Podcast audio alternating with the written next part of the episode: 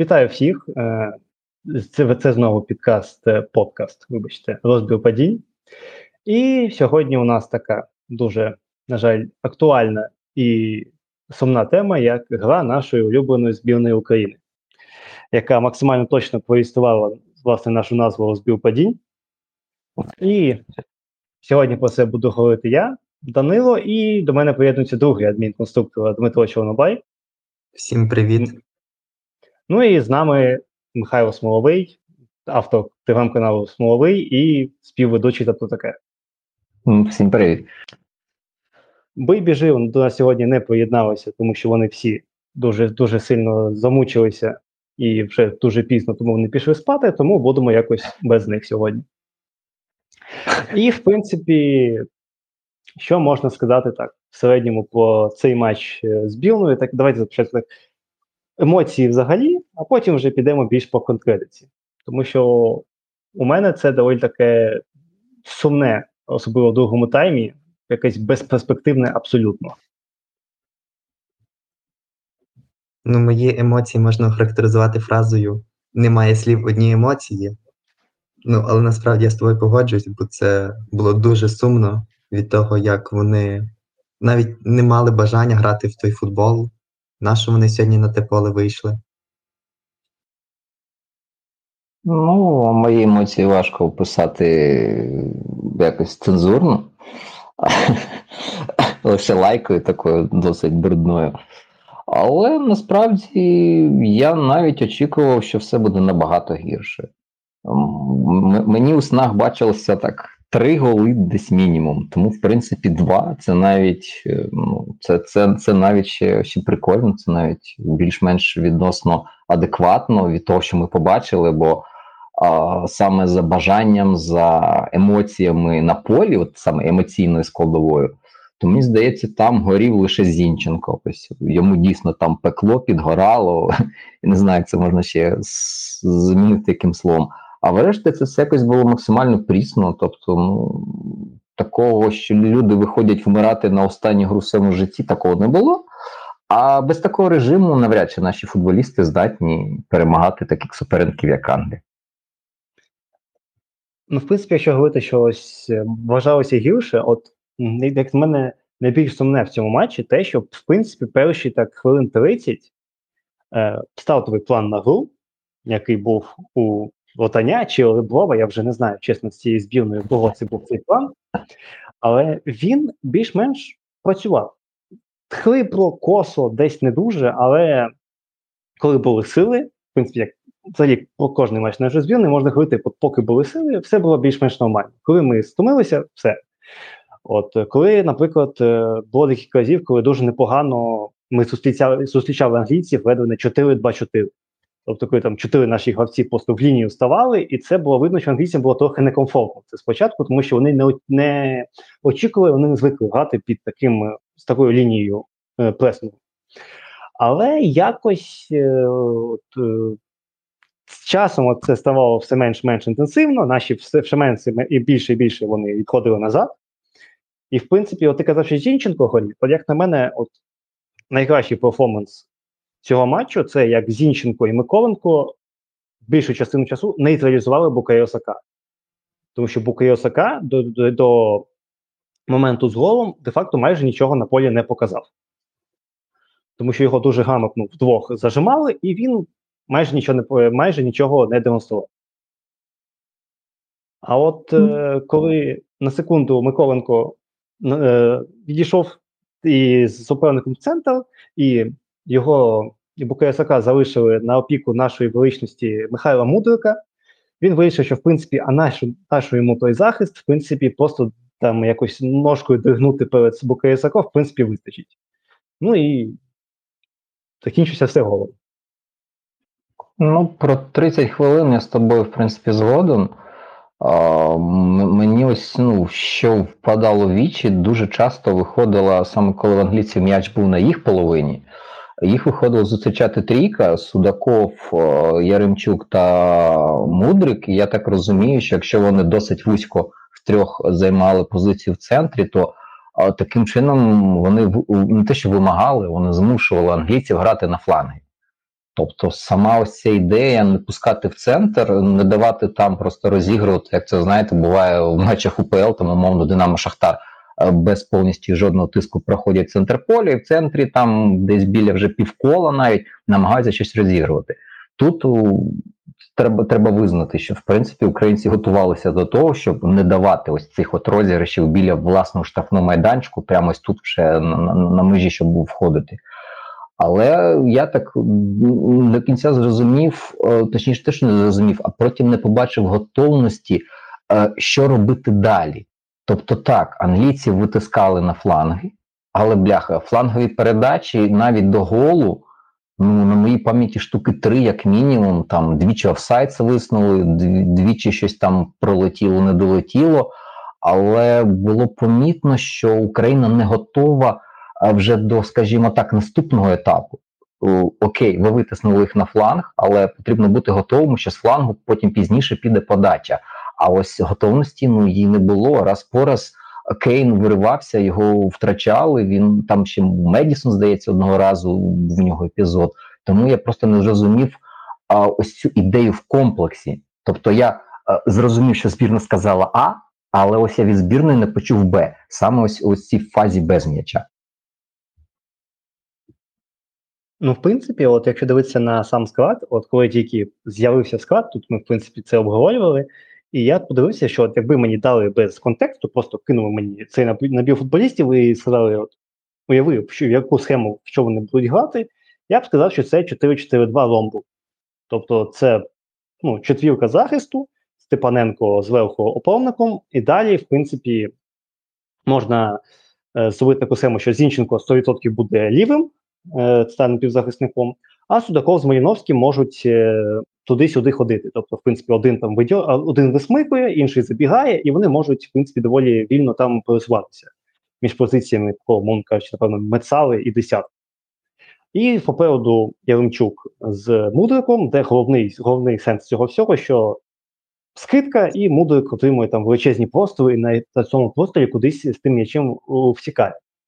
Це те, що я б намалював, маючи таких футболістів. Але, я так розумію, все-таки був план інший, і був план того, що у нас мав бути Малиновський, який, я так розумію, мав би допомагати Караваєву. Тобто, головний сенс Малиновського на правому фланзі, який я побачив, що він там мав рятувати Караваєва, щоб його там одного не з'їли. Але я цього, чесно, не дуже побачив. Тому що він там декілька разів підключився, коли Караваєв пішов попереду і загубився. Але такого більш-менш сенсовного, що взагалі робив Малиновський на полі, я так і не зрозумів. Тому що, як на мене, Малиновський був найгіршим футболістом на полі, якого так і не поміняли. З тих, що зіграв ці дев'яносто хвилин, він залишився найгіршим з тих, хто не пішов на лавку.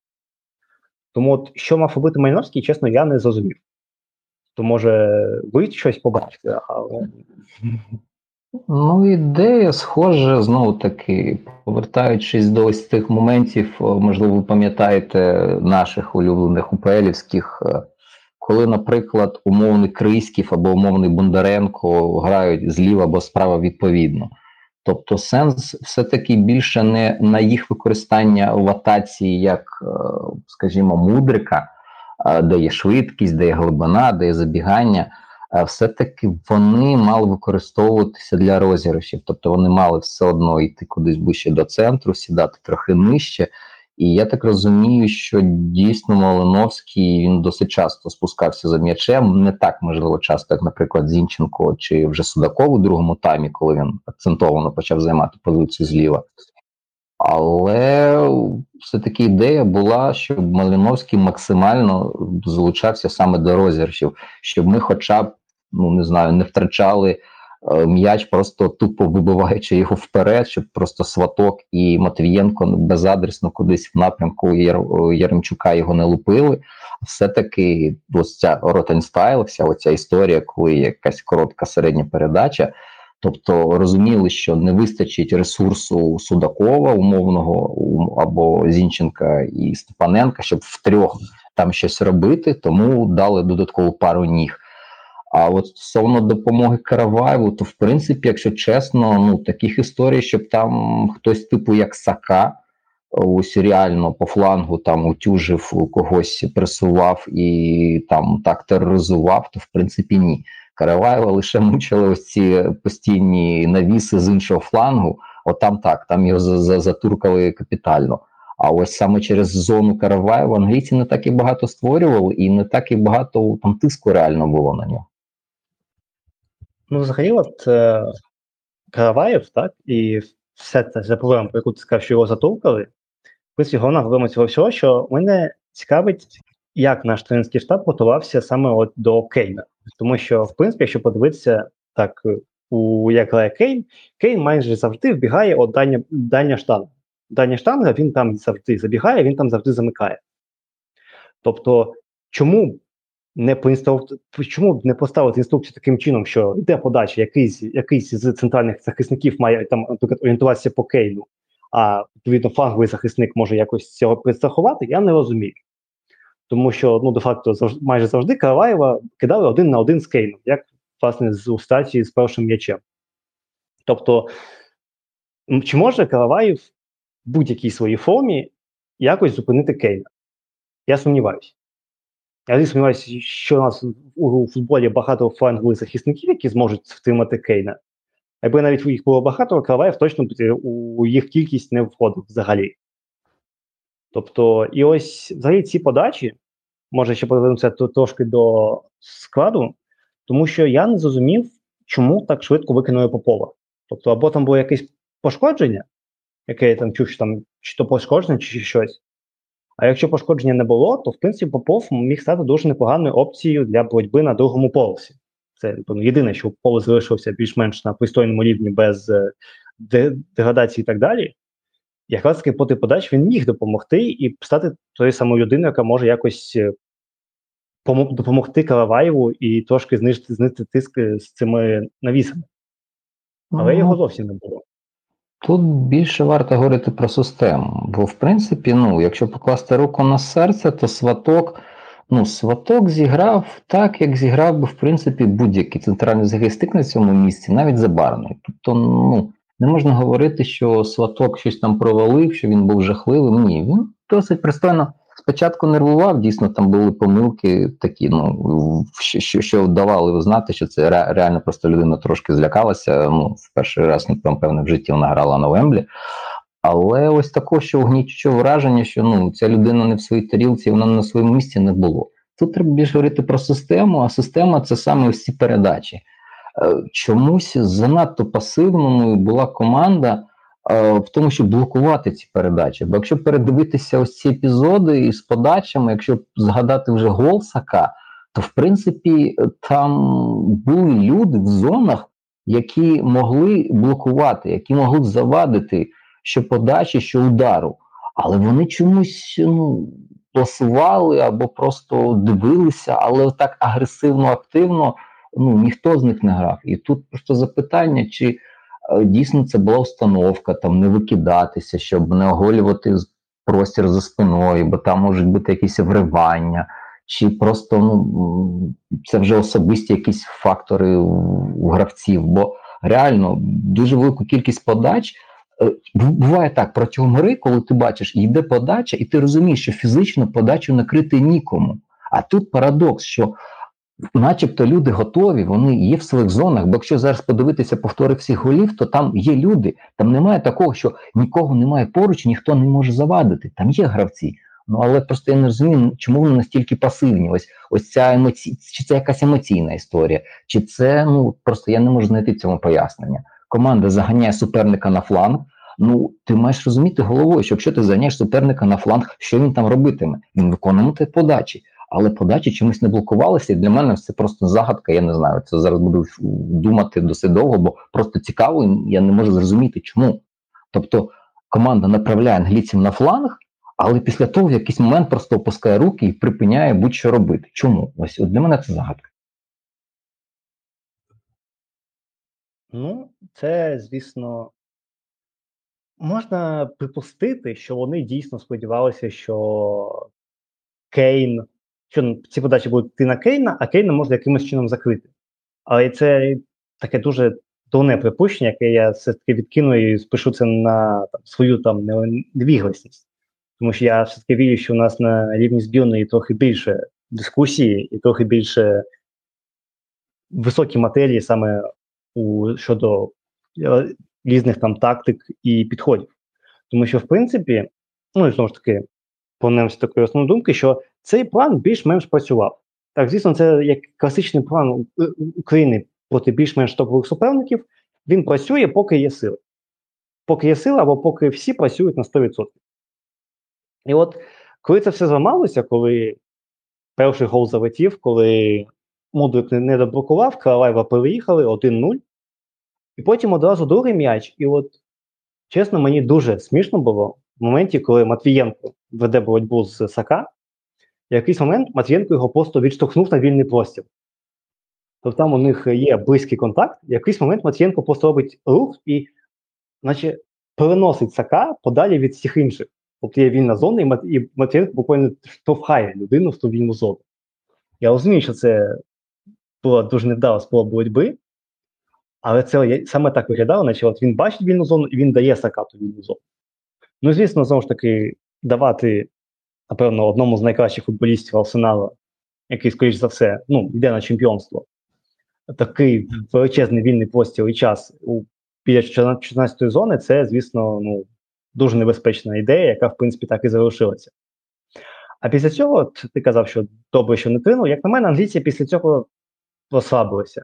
Тобто вони зробили два, і вони почали більш, менш активно пресувати. Тобто і Кейн менш активно там почав відкриватися, продиратися. І, як на мене, тобто, в принципі, після першого тайму англійці вже все для себе зрозуміли і кудись далі випатися вони вже не хотіли.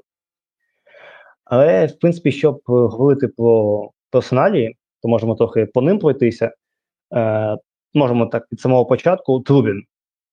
В принципі, по Трубіну питань не було. Було декілька разів, коли він не зафіксував м'яч, але, в принципі, як на мене, він нічого, щоб він міг робити, він не зробив. У мене до Трубіна зауважень не щодо його там сейвів, а щодо цих розіграшів в штрафному, що він постійно давав захисникам розігрувати, а сам боявся віддати передачу. Ну, це, І, іноді це доходило до такого абсурду, що в першому таймі пам'ятаю момент, коли Матвієнко і Трубін перепасовуються, і ніхто не знає, хто там віддасть передачу, що в результаті просто вибивають м'яч в центр поля, аби подальше, через високий пресинг англійців. Ну, це вже треба питати, треба питати саме в Ротані і питати в інших, тому що, ну, ось такі історії, коли вибиваються, то ці історії заплановані. Просто так вони спонтанно, хаотично не виникають. Це те, що напрацьовували, і тут же питання, чому те, що напрацьовували, воно а, не те, щоб не працювало, воно виглядало ось таким чином. Тобто а, є початкова фаза, це знову повертаємось до цієї трійки в пресингу. Тобто команда каже А, але чомусь вона не каже Б. І якщо ну, проаналізувати майже весь матч, то практично в кожній сфері, в кожному аспекті гри ось те саме відбувалося. Команда наче робить правильний перший крок, наче все обґрунтовано, наче все виважено, але кроки, які йдуть наступні, вони провалені. Ну, я мав на увазі саме той момент, коли Матвієнка вже перекривають, а Трубін все одно віддає йому передачу. Там було, да, там було два чи три таких епізоди, коли вводять саме, не, не Трубін вводить, а на Трубіна вводять. Тобто це вже говорить про те, що це, це про, проговорили до гри. Але чомусь це так відбувається, для мене, чесно, це загадка теж, бо коли такі історії роблять, то це означає, що люди розуміють, для чого і що. Якщо ось так відбувається з таким браком, і потім, так, я згадав, про що ти говориш, яку, яку ситуацію, але ну, я теж просто тут не розумію, це така більш, скажімо так, методична вже історія, а не стільки вже про персоналі, тут же просто говорити про чому така дія, вона має спонукати інших гравців до якихось своїх власних дій. Напевне, не тригернуло десь у того гравця, в якого мало тригернути, який мав на це зреагувати, десь відкритися. Певне, ось це вже все-таки більше про напрацювання і про час, якого не вистачило людям, як завжди, будуть розповідати, що нам не вистачило часу. Мені більше Скажуть, подобається... що через те, що не відмінили останній тур УПЛ, то того і програли. сто відсотків. Я більш ніж впевнений, що це буде називатися, напевно, однією з причин. Це в нас класична історія дуже часто. Мені сподобався інший момент, коли теж був епізод, що зіграли від своїх воріт, і м'яч отримав Статок. І він робить, напевно, кроків п'ять вперед. Тупо не знає, що робити з тим м'ячем, тому що всі перекриті. Англійці смотрять на нього, Статок дивиться на них, на них. І просто якась, я відчуваю, яка у нього в голові була паніка, паніка. Просто ти на Уемблі, у тебе м'яч, на тебе там дивляться три чи чотири англійці, всі перекриті, і ти просто стоїш такий, ну добре, і що робити? Непогано дебютую. Всім раджу. Приїжджайте до нас до збірної. Це було дуже смішно і дуже лячно було за Сватка. А в принципі, якщо було далі, то Сваток, в принципі, відіграв непогано. Тобто, так, щоб mm. сказати, що ось щось там провалився, особливо, якщо появився, це ж був дебют, правильно? Так, це його перший матч. Ну, я погоджуюсь, що він відіграв дуже добре. Я ось дивлюсь зараз його статистику. У нього дев'яносто чотири відсотки точних передач, три з чотирьох верхових єдиноборств виграно. Думаю, що це досить непогано для першого матчу за збірну. Ну, дев'яносто чотири відсотки, треба розуміти, за рахунок чого ці дев'яносто чотири відсотки. Це ось Трубін, Матвієнко, Трубіну набив. Тому це таке, знаєш, з питаннячком ці дев'яносто чотири відсотки, але як факт. В принципі, непогано. Не привізи, то добре.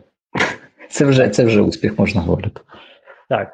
Е, Матвієнко, в принципі, ну, знову ж таки, дуже дивно себе повів у епізоді з другим голом. Як на мене, він міг куди краще відіграти. От, коли там Сака його, ну, дуже легко, як на мене, його розгонув. Ну, там потрібно було фолити, напевне. Просто я, я не зрозумів, чому там опинився саме Матвієнко. Так, формально зона ніби його, але ось, ну, якщо ви згадаєте, коли збірна України володіла м'ячем, ось приблизно в тій зоні могли опинятися і Степаненко, і Зінченко, і Судаков. Малиновський навіть прибігав декілька разів. А ось саме в цьому епізоді нікого. Там навколо Матвієнка Сака в радіусі п'ять-шість метрів жодної душі. Ось це мене більше вразило, тому тут, в принципі, хочеться теж трошки накинути на Матвієнка, але це знову більше про систему, більше про взаєморозуміння людей в просторі і часі, де вони мають перебувати, і тут там, там не вистачало гравця. І ось цей гравець мав бути першим, хто мав зустріти Сака. Був дуже досить велика відстань до Матвієнка, Матвієнко почав зближуватись, і тут, чесно, ось для мене теж чергова вже загадка, яка там вже третя, четверта, хтось рахував. Ну ось епізод дивний теж, в принципі, ну але сказати, що все супер якось погано, і це жахливо теж не можу. Тобто тут така, знаєш, це вже третій гравець, якого ми називаємо, і сказати, що аж все, все аж надто жахливо, ні. Але сказати, що супертоп, теж ні. Тому, ну, матч як матч, але, не знаю, якось яскраво позитивно відзначити не можу, але і накидати теж, в принципі, дуже сильно теж немає за що. Ну, раз ми зачепили другий гол, то я хотів би до нього повернутися. Там Зінченко перекривав ту зону, куди б міг би піти пас Сака, але там стояв вільний гравець на фланзі, і Зінченко показує Мудрику, я просто зараз дивлюсь ці скріншоти, mm. показує Мудрику, щоб той взяв під опіку того гравця на фланзі. Мудрик ігнорує це, Зінченко в результаті йде на фланг до того гравця, щоб його перекривати. І так виникла зона, куди Сака безперешкодно віддали mm. передачу. Дякую, що пояснив. Мудрик, так, тепер, тепер я розумію. Мудрик так. не повернувся назад в оборону в результаті. Ну, і це той самий гравець, якого не хватило, про кого ти казав.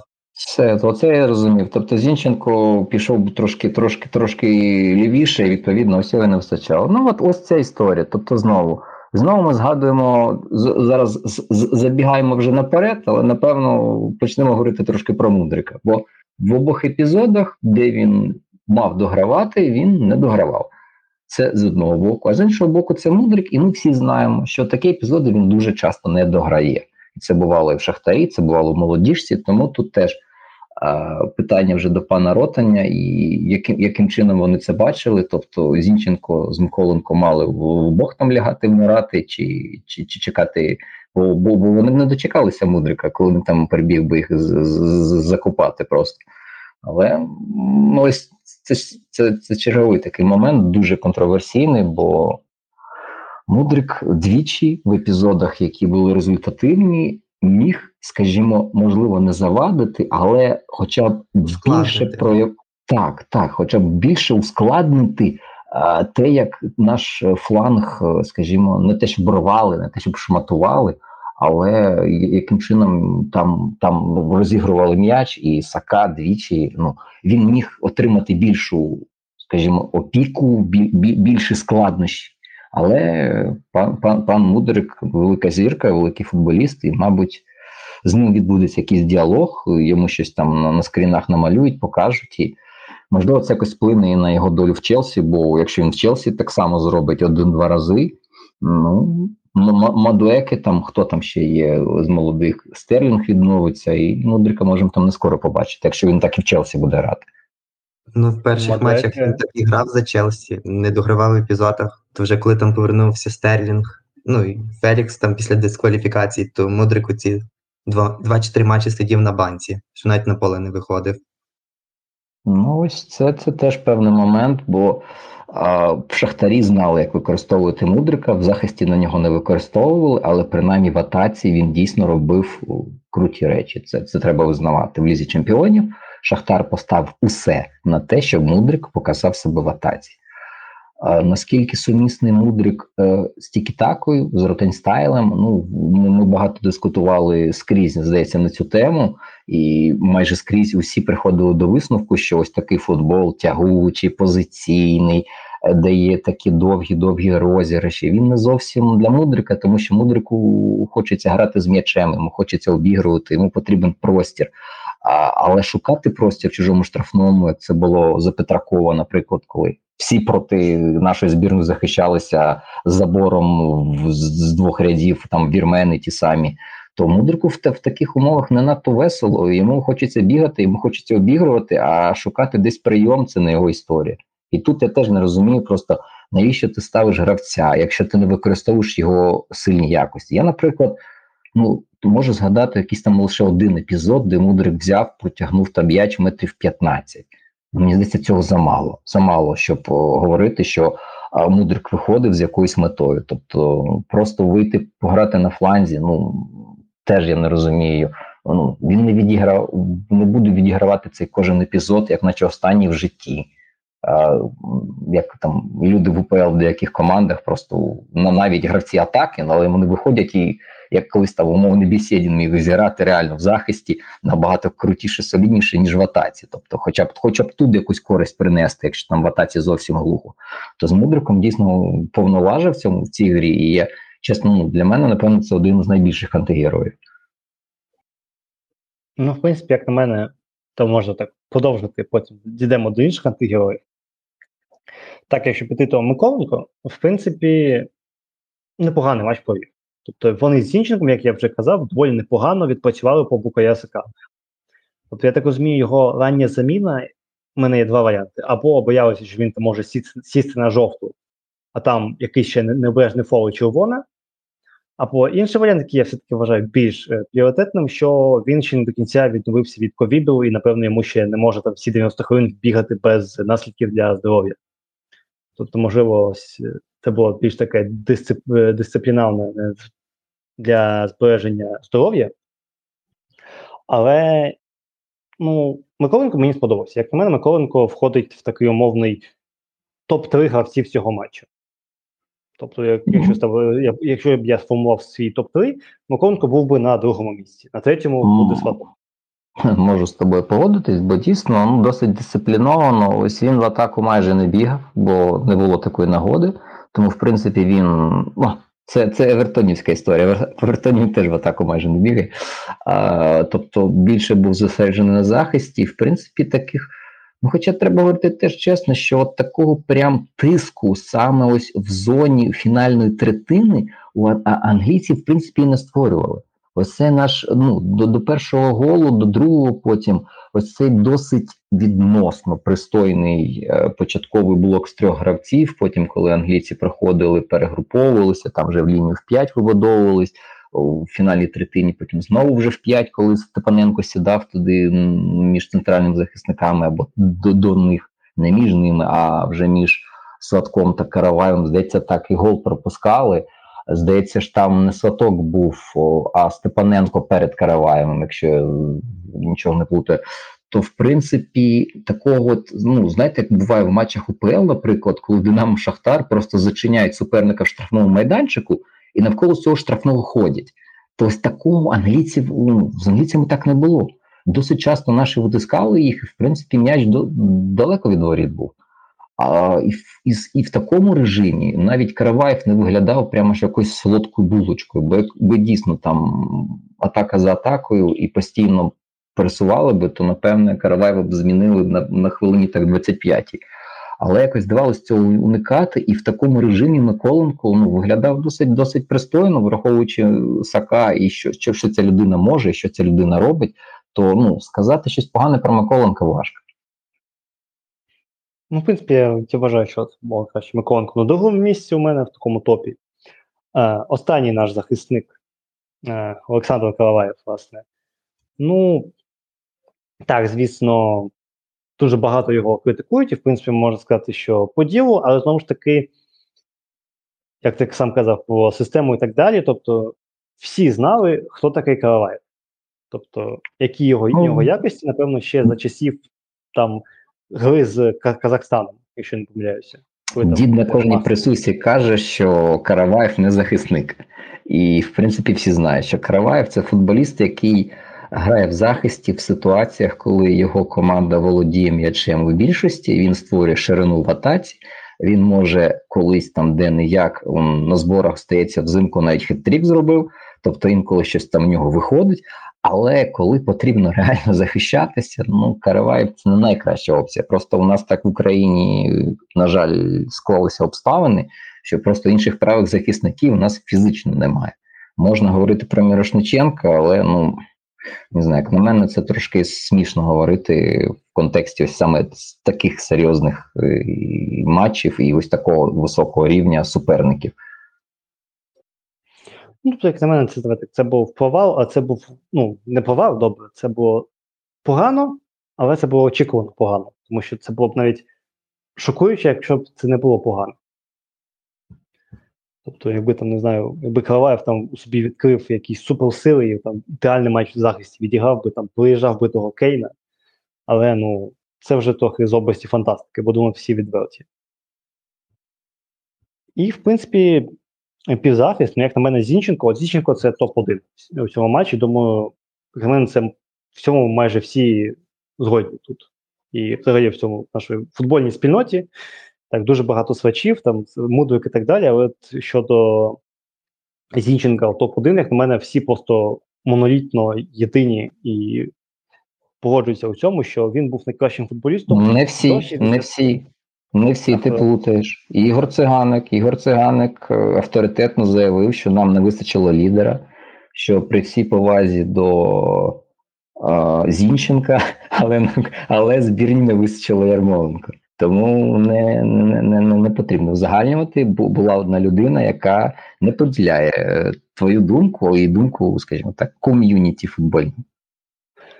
Ну, як на мене, те, що зробив Зінченко, як він пішов там битися з арбітром, коли там цьому Сладку свиснули, ну, як на мене, це ну, лідерські, лідерські якості у Зінченка, ну, дуже сильно прогресують. Тобто, як він там в Арсеналі всіх там накачує. Як на мене, Зінченко як лідер може, напевно, навіть більш зараз авторитетним може бути, ніж той же Ярмоленко. Тому що Ярмоленко – це більш такий досвід, а Зінченко – це саме така енергія, яка б'є, б'є ключом і може мотивувати всіх навколо. Тому, але де я, а де Циганок? Будемо відвертими і просто закрию, закрию своє лице і визнаю величі, як то кажуть. Ну, я поспорю з Цигаником, візьму на себе таку відповідальність. Так, ну то ходь звідси, ходь звідси. Сміливий який. Ми закінчили. Давай, що там? Ну, Зінченко дійсно був, напевно, єдиним або одним з тих, кому було небайдуже сьогодні на полі. Він дійсно там показав свої лідерські якості і в плані того, як він е, спорив з суддєю в тому епізоді і підбадьорував своїх партнерів. Ну і взагалі в якості гри це... Ну, топ один, безумовно, в сьогоднішньому матчі. Було видно, що в нього є бажання грати І грати і доводити. Грати і доводити. Погоджуюсь, цілком. Ось сто відсотків. Ну, що я хотів сказати, що він був кращим футболістом до шістдесят першої хвилини. А до цієї шістдесят першої хвилини ми ще з вами дійдемо. Тому що там відбувся, будемо називати, просто жах, якщо чесно. Е, в принципі, Степаненко, ну, Степаненко, як на мене, відіграв просто нормальний матч Степаненко. В принципі, в таких матчах він себе відчуває максимально комфортно, коли треба відбирати, коли треба більш-менш активно грати саме в захисті, тобто не треба там щось вигадувати попереду відносно там білдапу і так далі, тому що будемо казати, що він, що Малиновський частіше за все давали кудись там в аут, коли до них м'яч відходив, доходив. Але свої оборонні функції, як на мене, доволі непогано виконує. Ну, погоджуюсь, його так теж, ну, просто розумієш, це злочин використовувати в білдапі Степаненка, коли в тебе є на полі Судаков, коли в тебе є на полі Зінченко, коли в тебе є на полі Малиновський. Це просто злочин проти людства, а віддавати в такому випадку передачу Сладку або Степаненку. Просто що англійці розуміли це, і англійці досить часто працювали в напрямку Матвієнка, досить часто відсікали або Зінченка, скажімо так, не що відсікали, але робили максимально незручними обставини для Зінченка, що він отримав. І тоді доводилося грати і Сватку, доводилося грати і Степаненку, і в принципі тут сказати, що в них є для цього прям така сама кваліфікація, яка є, наприклад, в Матвієнка і Зінченка, робити те саме, ну я не можу, тому в принципі тут ми теж трошки втратили. Але Степаненко так зіграв свій, це ось такий свій дефолтний рандомний матч, тобто він п'яний, він травмований, він там після дня народження на ранок, не знаю, він вийде, зіграє, ось, ось, ось, це, ось, ось це ця саме гра, тобто нічого супер поганого не скажеш, але це не мега щось таке феноменальне, це хороший матч і погано теж в принципі важко сказати, що ось.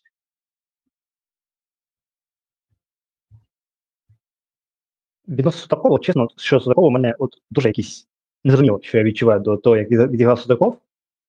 Тому що, з одного боку, він дійсно дуже багато був з м'ячем, тобто він там проходив, він протаскував, але, чесно, я не бачив якогось вихлопу від цього. Тобто він там, так, він там отримав, він там пробіг, він там віддав, але я, чесно, я дуже не розумію, як це описати, ось мені щось не сподобалося у цьому. Тобто він якось грав, але ось, як ти казав, він казав А, а Б ніколи не було. Тобто Стоков регулярно казав А, казав А, казав А, але до жодного сенсовного Б це не доходило. І це, знову ж таки, я вважаю, що це не проблема Судакова, це проблема системи. Тобто він там цілком, доводив м'яч. Цілком, цілком погоджуюся, цілком. Так, тобто він доводив м'яч туди, він там продирався там через лайси, якось там пролазив, добігав і, і все. На цьому весь Судаков закінчувався, якщо чесно. Тож це, це один, ще один типовий такий кейс, який можна говорити, саме розбирати потрібно не стільки індивідуально, скільки ось в контексті самої системи. Тобто людина виконувала функцію, але в цій функції мало бути продовження. І це, це вже в який раз ми говоримо знову про це, що є початок функції, є досить якісний її перебіг, але в якийсь момент просто все бабахи руйнується, тому що хтось або не знає, де він має бути, або він не розуміє, що він має робити в цей момент.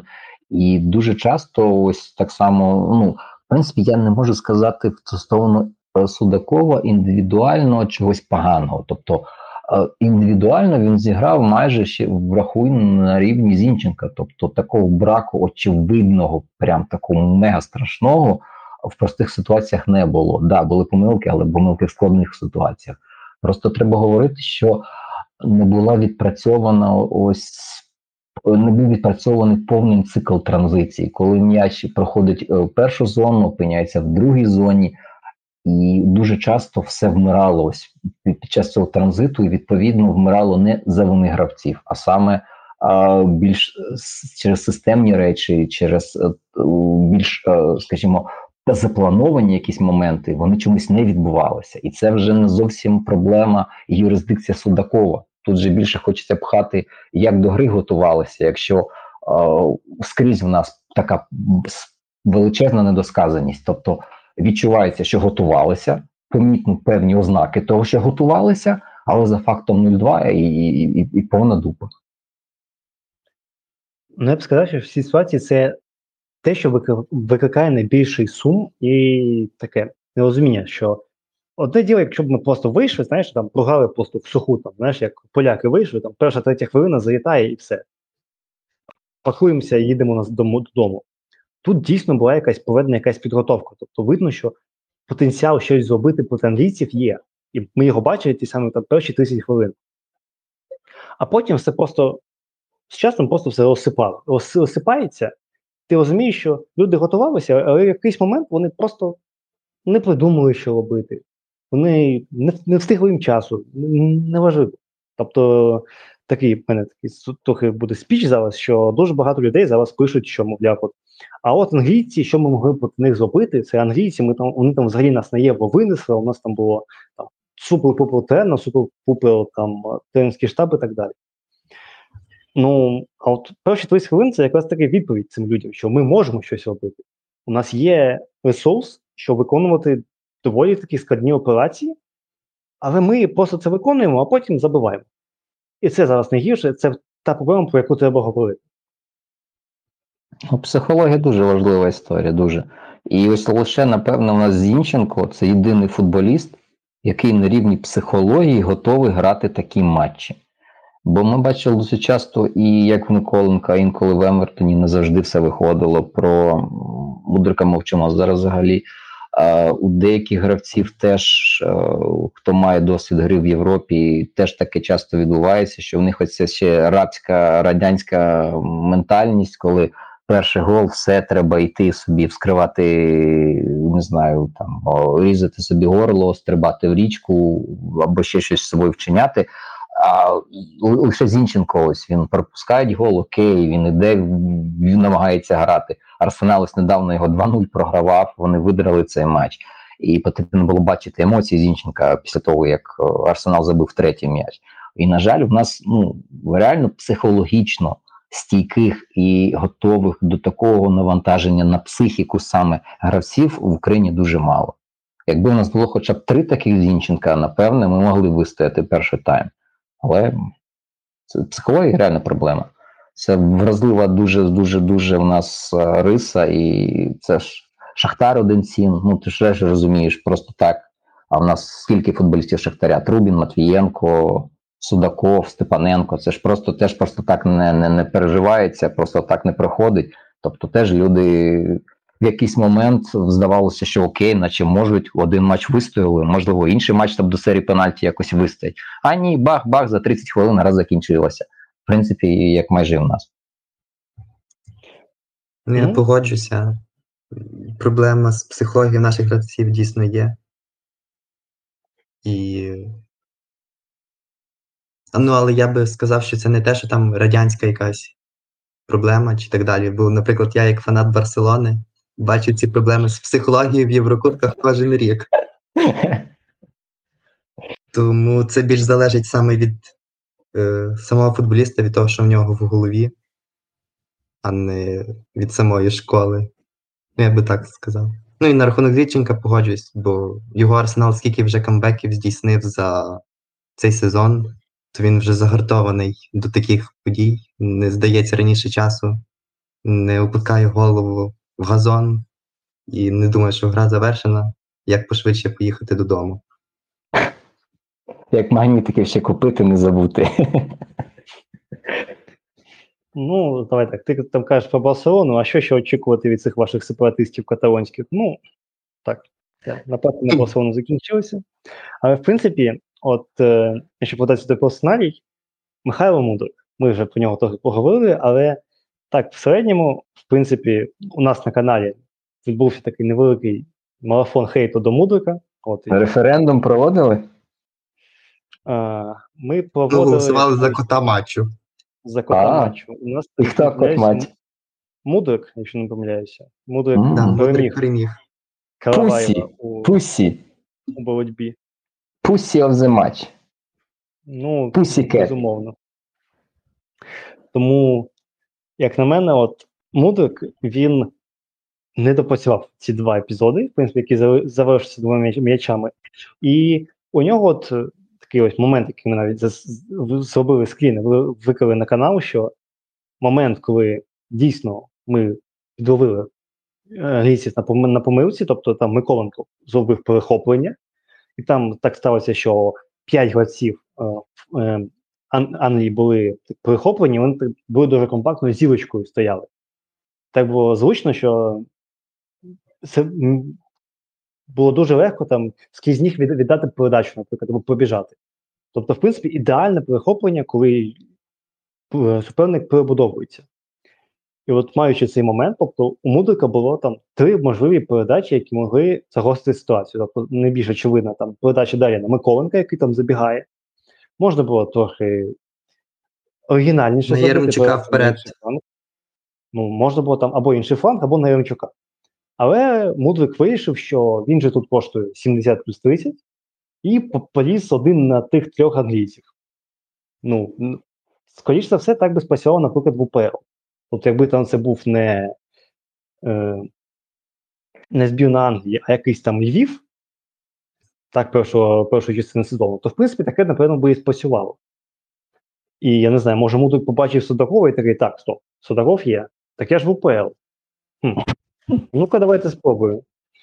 О, тобто, там на жаль, ще найбільший прикол в цій ситуації, що Кейн біжить ззаді Мудрика десь там за метрів п'ять від нього. І здається, ніби саме Кейн відібрав в нього м'яч. Так, так, ситуації. Так. Був, був реальний епізод. Найпові... Найповільніший, е, повільніший за Магвайра, до речі. Найповільніший за пейсом, напевно, в гравець. Хоча треба перевірити, можливо, там FIFA і рейтинги перемалювало. Один з найповільніших за пейсом гравець нас доганяє Мудрика і забирає чисто без фола в нього м'яч. Там був такий епізод точно з Кейном. А, і, ну, після того моменту, чесно, мені хотілося щось, не те, щоб зламати, ну, але так щось матюкнутися. Я, здається, матюкнувся в той момент, бо мене це вразило до глибини, не знаю, чого, і без, до бездонної глибини, не буду озвучувати чого глибини. І просто ось в певний момент навіть шок, тобто на якому рівні зараз, тобто гравець наче оцінює свої можливості пертися на трьох, тобто ми говоримо, що це певна висока оцінка у власних очах, власних можливостей. Тобто це якась впевненість в своїх силах. Але бляха, ну, коли в тебе Кейн прибігає, в центрі поля забирає м'яч, Кейн, не, там, не знаю, не Рафінія, не, не Сака, а Кейн, ну, це вже з, має змусити задуматися, куди рухається кар'єра, куди рухається гравець і чи рухається взагалі. Ну, будемо сподіватися, що Мудрик зробить правильні висновки і не буде констатувати, що я взагалі коштую сімдесят плюс тридцять, а оці всі от плебеї, де там цей Лотангелов? Вершини його закордонної кар'єри, це, якщо не помиляюся, Славія Прага. Перед тим, як він перейшов до Динамо. Якщо не помиляюся, він більше за кордонами не грав. Тому хто він, а хто я. Ну, і все. Сподіваюся, що він дійсно зробить висновки, тому що, якщо що, ми не хейтери Мудрика, ми просто дуже хочемо, щоб він грав добре. А поки він не грає добре, тому ми його критикуємо. Все. Тут, тут навіть не стільки, ось в даному контексті, в контексті цього матча, тут навіть не стільки потрібно Мудрика хейтити, скільки просто задавати питання Ротаню. Пане Ротань, а чого ви очікували саме за такої композиції і за такої побудови ігрового процесу? Якщо ви очікували, що Мудрик гратиме за спину, так чому збірна ніколи не шукала глибину? Чому збірна не намагалася використовувати сильні якості Мудрика? Тому тут, знаєш, я можу критикувати Мудрика і хочу критикувати Мудрика за ось ці епізоди в захисті, коли він відверто недопрацьовував. Але я не можу, скажімо так, закидати йому аж надто сильно у фазі з м'ячем, тому що фаза з м'ячем, вона була недосказана не лише Мудриком. Там в якийсь момент, коли ми проходили перші тридцять-сорок метрів, ніхто не розумів, що робити далі. І це вже не стільки проблема Мудрика, як проблема Ротаня і того, як люди готувалися. А ми вже відзначали, що люди готувалися. Ну, я, я, я, я згоджуюсь, що, в принципі, це така більш глобальна проблема саме Ротаня і системи. Або не Ротаня, а Реброва, чесно, я вже не знаю, чи він назвав. Ротань каже, що тут Ребров зі мною куразиться, Ребров каже, хто ви взагалі такі, і звідки у вас мій номер телефону, тобто, ну, чесно кажучи, трохи вакханалія. От ем, ще залишився та футболісти. Це Малиновський. В принципі, ми вже говорили, що, як на мене, Малиновський дуже слабкий матч провів. Тобто дуже велика кількість якогось браку, коли він там зміщується, там повертається назад, і просто вал туди є. Просто чому не зрозуміло. Ну, апогей виступу Малиновського – це кутовий в кінці матчу, коли він віддав взагалі геть не точно на Зінченка, геть на правий фланг туди. Потім Зінченко вернув, здається, Матвієнко чи хто там був, і в результаті м'яч повернувся до Трубіна. І таким чином ми в три паси вийшли від чужих воріт до своїх. Це така дуже динамівська історія. В нас в матчах Динамо можна побачити схожі історії, коли м'яч розігрують від кутового прапорця, і він опиняється за, за, за дві-три передачі вже на власній половині, десь у першій третині. Тому, в принципі, напевно, якісь слайди використовували з матчів УПЛ для підготовки. Ротань з Олександрії десь нарізав, намонтував уже. На плутах папки. У нього була папка no, готуватися no, до Динамо і папка готуватися до Англії. Він їх просто переплутав. Тому чекаємо проти Динамо там якоїсь там швидкої оборони. Там, знаєш, будуть чекати а, а, а, а де Кейн, а тут вона виходить. Ну, ну Малиновського така історія, що дійсно в мене дуже багато питань, що дуже часто реально в низькій позиції для розіграшу опинялися одразу, одночасно і Зінченко, і Судаков, і Малиновський. І я от коли, я завжди в цих ситуаціях просто рахую кількість людей, яка знаходиться на лінії м'яча або за лінією м'яча, і та, яка десь там попереду. І при, ну, якщо в тебе одночасно на власній половині вісім гравців, то скільки в тебе на чужій двоє? Проти скількох англійців?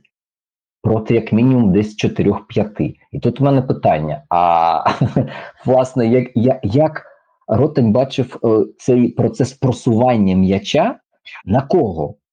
Коли в тебе на полі одночасно чотири квотербеки, чотири Тома Брейді, ну, а кому кидати цей м'яч? Тобто, як його розігрувати? І ось це мене бісило раз по раз, коли величезна кількість людей, яка може віддати якісну передачу, а прийняти цю передачу, або втекти, хто? Яремчук втече? Від кого він втече? Він, здається, мені від Маквайра зараз не втече.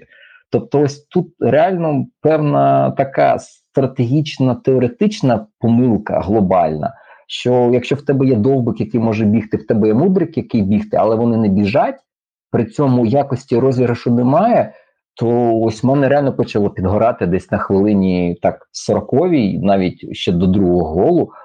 Не працює план А, давайте вже план Б. Але я так розумію, як і в Шевченка з Мальдерою, плана Б в цій збірні немає.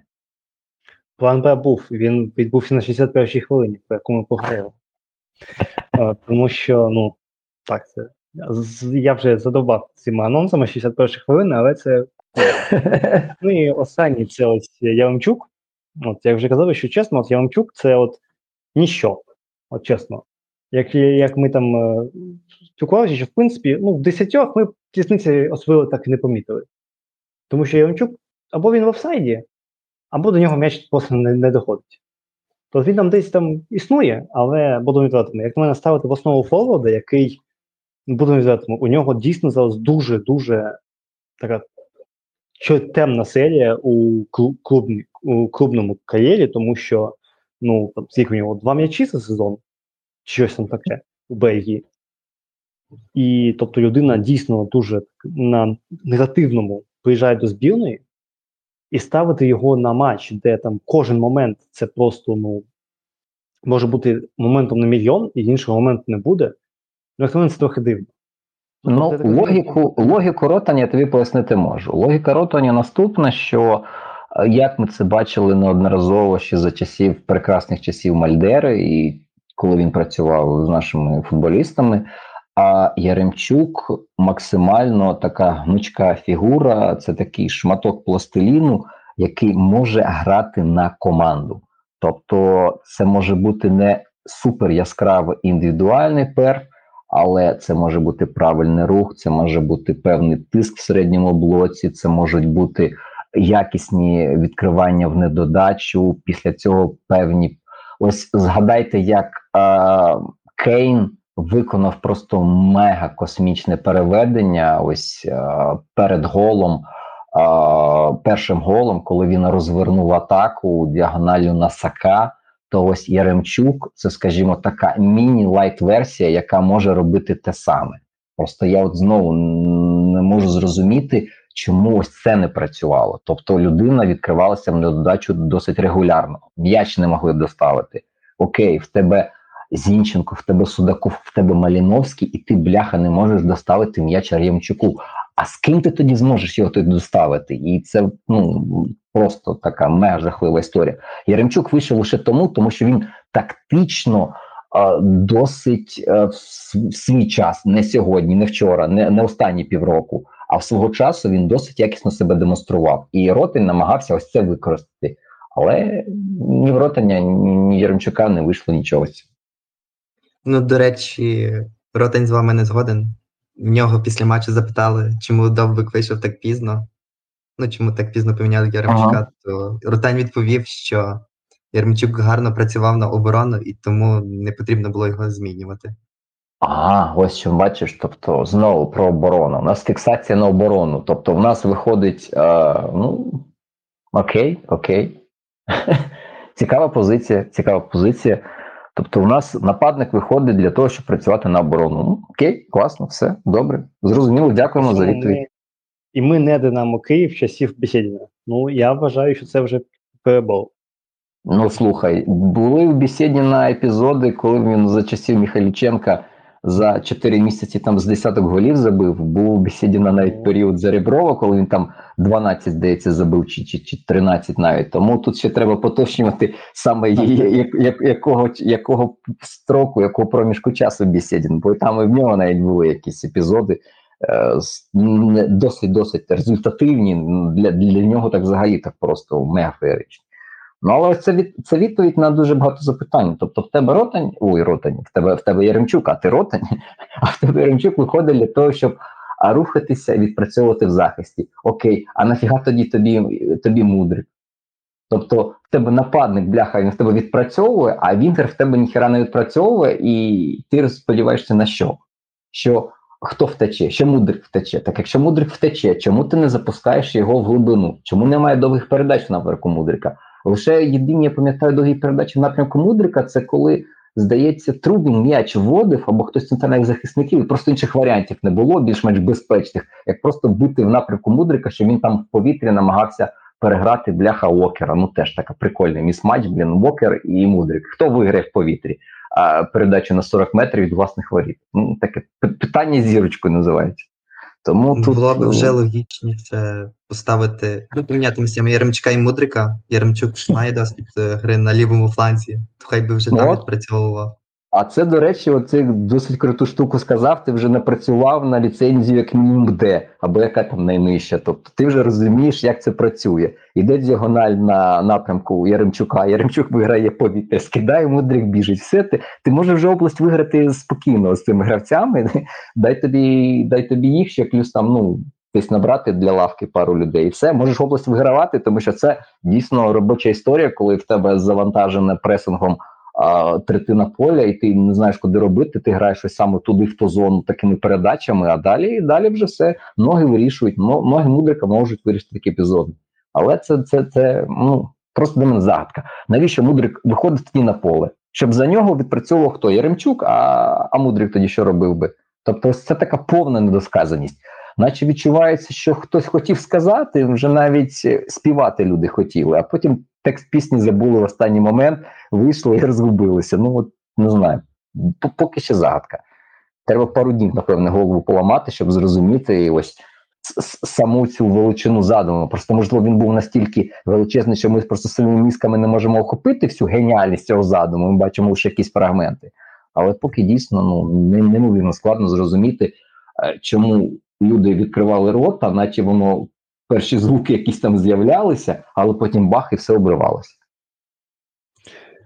Що ж, я тоді пропоную перейти до того самого моєї анонсованої шістдесят першої хвилини, тому що на шістдесят першій хвилині відбулося страшне. Я там побачив, що готуються вийти Буяльський, Циганков і Соболь. І в мене перша думка, що добре, знімають, знімають Миколенка. Цікаво. Та я подумав, що, напевно, там ковід, Чи, чи бояться, чи може я там десь там жовтий його проспав, що добре, нехай. В принципі, Соболь це не настільки погана опція, щоб так одразу розвиватися.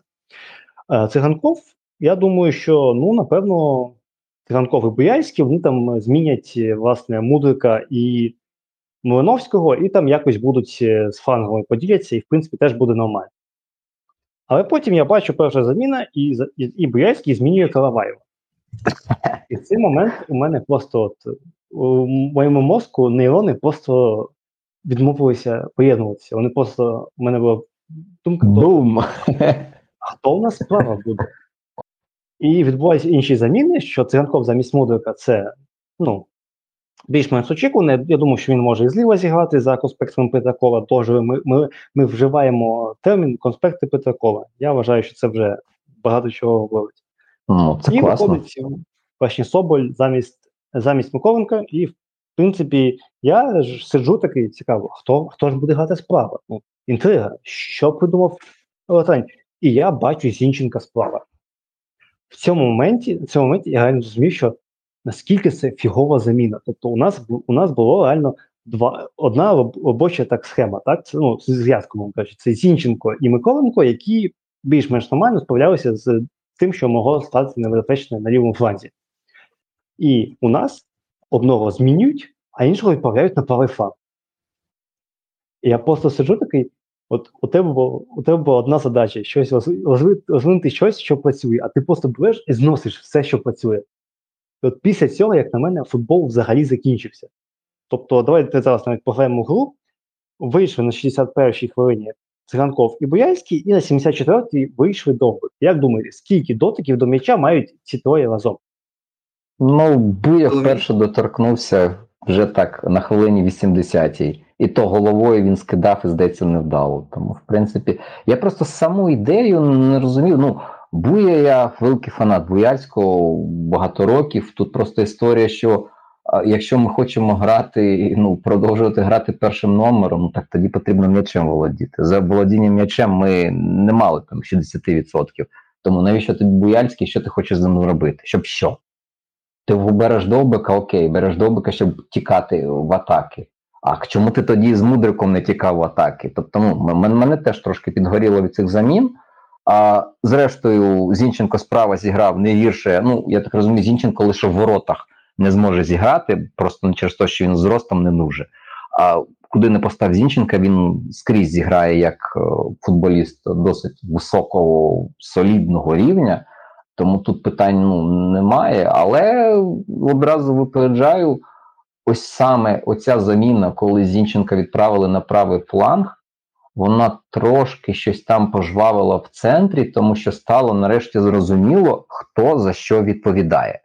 Тоді віддали м'яч цілеспрямовано вже Судакову. Судаков вже сідав частіше до білдапу, він починав розвивати атаки ось цьому льовому напівфланзі. І хоча б стало зрозуміло, хто що на полі повинен робити. Коли там був Зінченко, коли там був Судаков, коли туди прибігав Малиновський, то було просто в якийсь момент незрозуміло, хто що виконує. Тому що одночасно три людини в одній зоні, Матвієнко ще може віддати передачу. Я просто, чесно, я дуже часто не міг розуміти контексту того, що відбувається. В тебе чотири гравці, які можуть, скажімо, запустити в космос Мудрика, вони всі, замість того, щоб запускати в космос Мудрика, вони просто пасують між собою без якогось істотного просування. І ось мені здається, що ця заміна Зінченка, вона, в принципі, скажімо, треба подумати, чому так сталося тренерському штабу, або тим, хто піде після нього. Тому що я мушу всім нагадати, що в нас відбувалося на Євро. На Євро в нас відбувалося що? Зінченко, Малиновський, Шапаренко, а всі в одній зоні, але просто що цього разу а, у нас а, відбувалася ця вакханалія на власній половині поля, а там переважно вже на чужій половині поля. Коли три креативні футболісти, вони збиваються в купу, танцюють хоровод разом в трьох, а немає ніякого просування, немає ніякого загострення через те, що люди, ну просто, якщо в одній зоні в тебе троє, то в іншій в тебе нікого немає. І ось знову ця історія повторюється, просто вже на власній половині, і я так зрозумів, що ніхто не зробив висновків, що якщо в тебе є люди, які тяжіють грати у цій зоні, на лівий напівфланг, то, бляха, ти не можеш їх одразу всіх ставити, бо починається ось знову така вакханалія. Просто цікаво, коли зараз відновиться, дай Бог, долітка Шапаренко, то що це буде? Це ми будемо грати, знімемо нафіг всіх нападників, у нас вийдуть п'ять лівих центральних півзахисників, і вони всі гратимуть в білдапі в одній і тій самій зоні, і що тоді буде? Бо просто це реально дуже-дуже нагадувало дитячий садок, коли а, всі наче відповідають за все, і наче ніхто ні за що не відповідає. Тому тут реально дуже багато питань організаційних, бо ми зараз можемо накидати на гравців, на заміни, але справді просто цей геніальний задум просто настільки геніальний, що просто нам, поки він не бачиться а, так оч- очевидним, напевно, треба, щоб була якась прес-конференція, там журналісти позадавали питання, щоб ми просто зрозуміли, що глобально Ротень намагався зробити, коли в нього люди збиваються в такі хороводи, і для чого, і навіщо. Причому, що вже був такий схожий досвід, саме в цій зоні, але трошки вище, вже на Євро. Тобто, чому е, той досвід не використали в плюс? Чому він знову повторився? Тобто, ну, чи розглядали взагалі цю історію? Чи, ну, питань реально дуже багато, і, правда, навряд чи ми почнемо відповідь. Ну так, тобто, все ж таки, повторю ще раз питання. Як думаєте, скільки на, на трьох дотиків м'яча у Довбика, Циганкова і Буяльського? Ну, я вже глянув, тому нехай Михайло відповідає. Я ну, я вгадаю, нехай два в Буяльського, три в Циганкова і одне в Довбика, десь шість, напевне. Ну, ні. Це вже ти занадто занизив. По сім у Буяльського і Циганкова. По сім? Довбика. Але в Довбика нуль. А, от бачиш, ми випускаємо нападника, і оце знову ми говоримо про те, що Ротань сказав про дії в захисті. Тобто ідея, наче Довбика, ми всі розуміємо, що як грає Довбик. Довбик грає, ти йому кидай, він туди в боротьбу, він там або виграє, або втече, або програє, як недавно було з Дячуку, коли він Дячуку в чисту програв, здається, скільки там, вісімнадцять з двадцяти дуелей. А тут нуль проти Англії, ну окей, закидай, тобто немає закидання. Ротань не хоче спрощувати гру, не хоче робити її максимально примітивною, але в такому випадку він не може використати сильні якості Довбика і Мудрика. І мені просто цікаво, а на що він тоді розраховує, їх випускаючи? Тобто ти або спрощуєш гру, щоб Мудрик і Довбик могли сяяти, або ти їх не випускаєш. І випускаєш тих, хто більш підходить для такого затяжного, тривалого перекочування м'яча, там якихось розіграшів затяжних. Ну, просто от, ну, дуже важко зрозуміти саме логіку, що цією заміною, цією серією замін хотіли зробити. Тобто Довбик мав додати динаміки, чому тоді в нього нуль передач, тобто на нього, наче, не грали в глибину. А якщо очікували, що він буде грати як Яремчук, відкриватися в недодачу, ну так, а коли йде він відкривався в недодачу, якщо його історія – це бігти заспаний. Ну, тут, не знаю, чесно. В мене теж підгорало, тому я тебе розумію. Ну, тобто, ну, ноль дотиків у Довбика я навіть не повів. Я думав, десь там один має бути, щось він там мав, щось там поводиться, але, ну, повний нуль. Повний нуль. Ну і, звісно, як, знаєш, така вишенька, це, от, як я теж написав, що це Тимощук замість Зозулі навпаки. Це ось, коли на дев'яностій хвилині Ротань вирішив, а ну його, все, і випустив Коноплянку замість Степаненка. Навіщо? Для чого це було? Це я писав в чаті, що це, напевно, найбільший плювок в сторону фанатів після якраз Тимощука на Євро. Ну, дійсно, це, це виглядає настільки реально, занадто так, знаєш, по-нібратськи. Тобто це вже така історія більше не про е, збірну, ні про цей матч, не про боротьбу, не на намагання до останніх секунд хоча б гол забити, хоча б щось створити. Це вже просто така історія, коли ти дійсно даєш своєму знайомому можливість вийти помінятися футболкою е, з Грілішем, чи там, не знаю, ще з кимось, і це, ну, це виглядає реально дуже так неетично.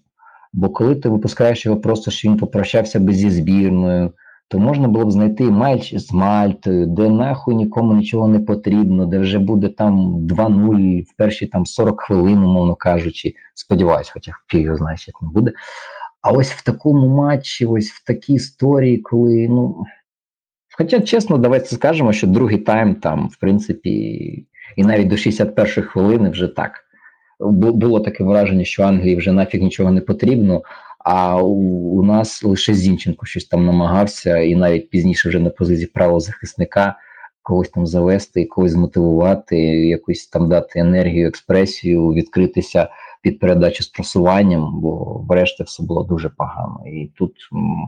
Ну це реально, це виглядало так, знаєте, як коли вже зарили, і це просто плита така вже на, на кладовищі. Не, не плита, ну плиту ще рано ставити, просто хрест вже дерев'яний ставлять. І ось ця заміна з виходом Коноплянку, це як хрест, який вже бах, вкопали. Вже типу, де, де... це як рушник білий, знаєш, коли викидають тренери-секунданти боксерів, оце мені здалося, типу, все, ми, ми вже, з нас задалося, ми вже награлися. Ну, дійсно, спочатку ти офігіваєш з тренерських ідей ротання, з бажання гравців в лапках грати в футбол, і вже в кінці виходить Коноплянка, щоб добити твою психіку. Хедшот, хедшот.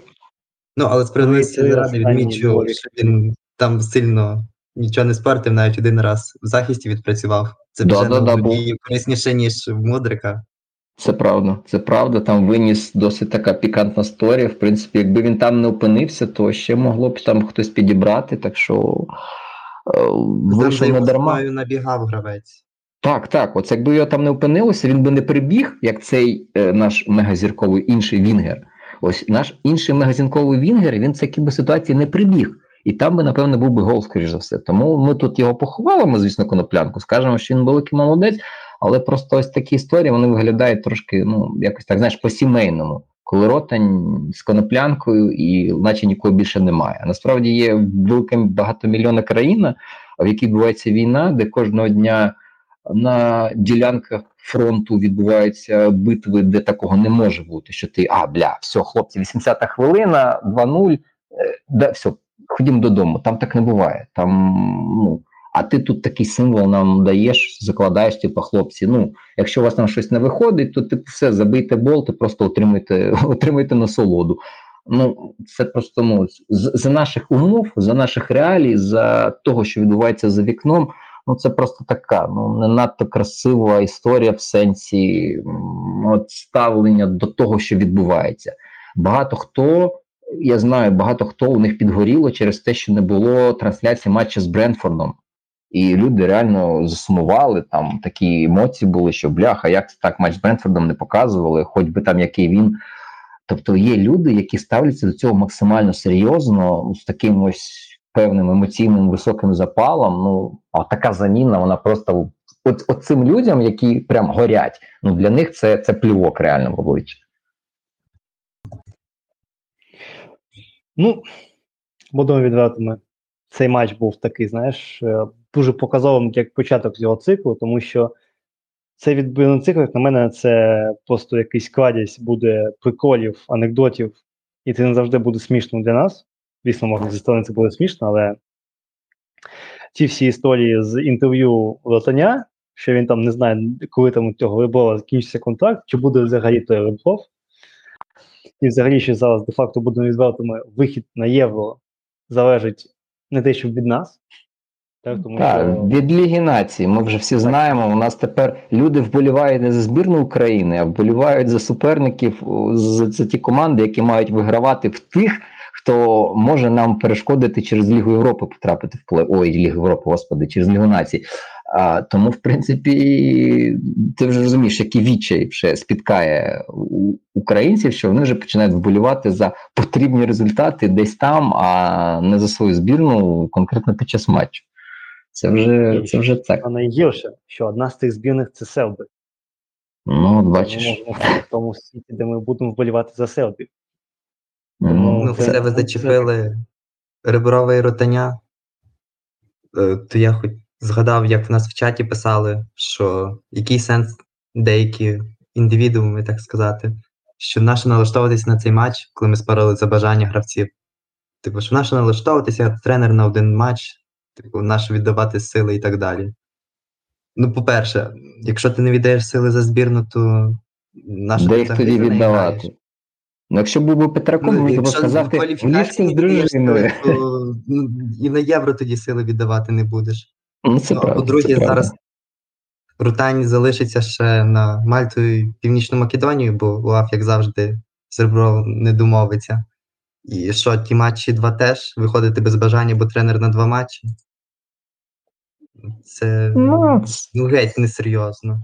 Це який президент, і це ж не, не єдиний кейс, в якому президент відіграє певну роль, але він з якихось причин не відіграє роль, яку міг би відігравати. Це не єдина така ситуація в українському футболі, далеко не одна. Ну, просто свого часу потрібно було максимально все продумувати. Коли була можливість запрошувати тренера, потрібно було або прощатися. Був просто, я пам'ятаю, був момент, коли дійсно можна було спробувати зафрахтувати Реброва, але для цього потрібно було вирішувати питання Шевченком. Врешті-решт дотягнули питання Шевченком до закінчення. Ребров так нічого не дочекався, вже підписав, що там за декілька місяців до цього контракт і поїхав в Емірати. Хоча просто якби пан президент наш, шановний деякими, хоча не мною, Павелко, а, просто розумів би дійсно, що і все, у мене немає грошей, я не хочу продовжувати Шевченка, і міг би вступити в перемовини з Ребровим, що ось дивися, Сергію, типу, твоя, це, ця, ця посада твоя, я зараз просто морожуся від Шевченка, щоб там нічого ніяк не це, а потім посада твоя. Ну, він цього не зробив. Ребров почав працювати, він почав працювати вже півроку там точно, почалися певні розмови, що можливо, там щось, кудись, якось. Потім Петраков і пішло-поїхало. Тобто, ну, просто знову-таки Петраков залишає, тренера в тебе немає, контракту в тебе немає. Тобто це така досить глобальна поразка одної людини. І тут навіть не стільки вже Ротань. Ротаню треба навпаки подякувати. Я ну, не хочу зараз щось погане говорити. Ну, людина зголосилася на те, на що не зголосився, напевно, ніхто інший. І за це треба подякувати, а хей, шеймити і хейтити потрібно Павелка, що він довів, довів ось, ось цю ситуацію до такого абсурду.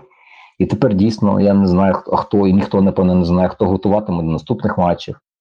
Бо готуватися треба, якщо хтось думає, що вийдуть і Мальту, і якусь там навіть іншу будь-яку острівну маленьку команду, що це буде дуже легко. Ну не буде це дуже легко. Бо Мудрик так само не буде допрацьовувати в захисті. Правда, не факт, що Мальта буде атакувати. Але сам факт, що ми маємо, ось, ось те, що ми маємо, він на сто відсотків маємо завдячувати нашому любому, не нашому любому. Там є певні любів такі, як персонажі, як Михайличенко, Адвенефін, він любить. А це Павелко. Павелко зробив дуже велику помилку свого часу, і ми ось вигрібаємо наслідок. Напевно, можемо вигрібати ще, ще два матчі. Можливо. Ну, давай, ну, так. Ну, хіба в Павелка є час планувати? Він ж там коробки носить. Куди йому до футболу в країні? Це ж правда, так. Людина зайнята там цілий день. Вже у Ляша, яка в нього там біцуха, який в нього трицепс після цих коробок. Він, напевно, вже може десь там на містера Олімпію заявитися. Ну, сподіваюся, що це звільнення з посади голови УАФ не пропаде. Ну, в нього ж там скільки, скільки пар взуття в нього. Декілька віддасть, можна буде прожити там півроку. Можна ще один завод по виготовленню штучних полів собі побудувати? Можна два побудувати. На папері. Ну, залежить, залежить скільки, скільки взуття він буде готовий віддати. No. Що ж, попитано на такому, знаєш, двоє філософської ноті це все завершувати нашу дискусію щодо цього великого матчу, великого результату. Що ж, будемо вірити все найкраще, що ми всіх потім переможемо і вийдемо з другого місця, може взагалі з першого, але трошки так за Ізраїль і, ну, нехай буде Боснію. Хоча Босня там вже програла, тому нехай буде Ізраїль і хто там ще інший, і будемо Фінляндія, то... От, будемо полювати за Ізраїль, Фінляндію і за Україну. Як на мене, план хороший, я пропоную його притримуватися. Е, почуємося з вами за тиждень, коли закінчиться наступний тур УПЛ. Підписуйтесь на телеграм-канали авторів, підписуйтесь на наш канал цього підкасту на тому на тому сервісі, де ви його слухаєте. Донатьте на ЗСУ, вірте все найкраще. Слава Україні! Героям слава!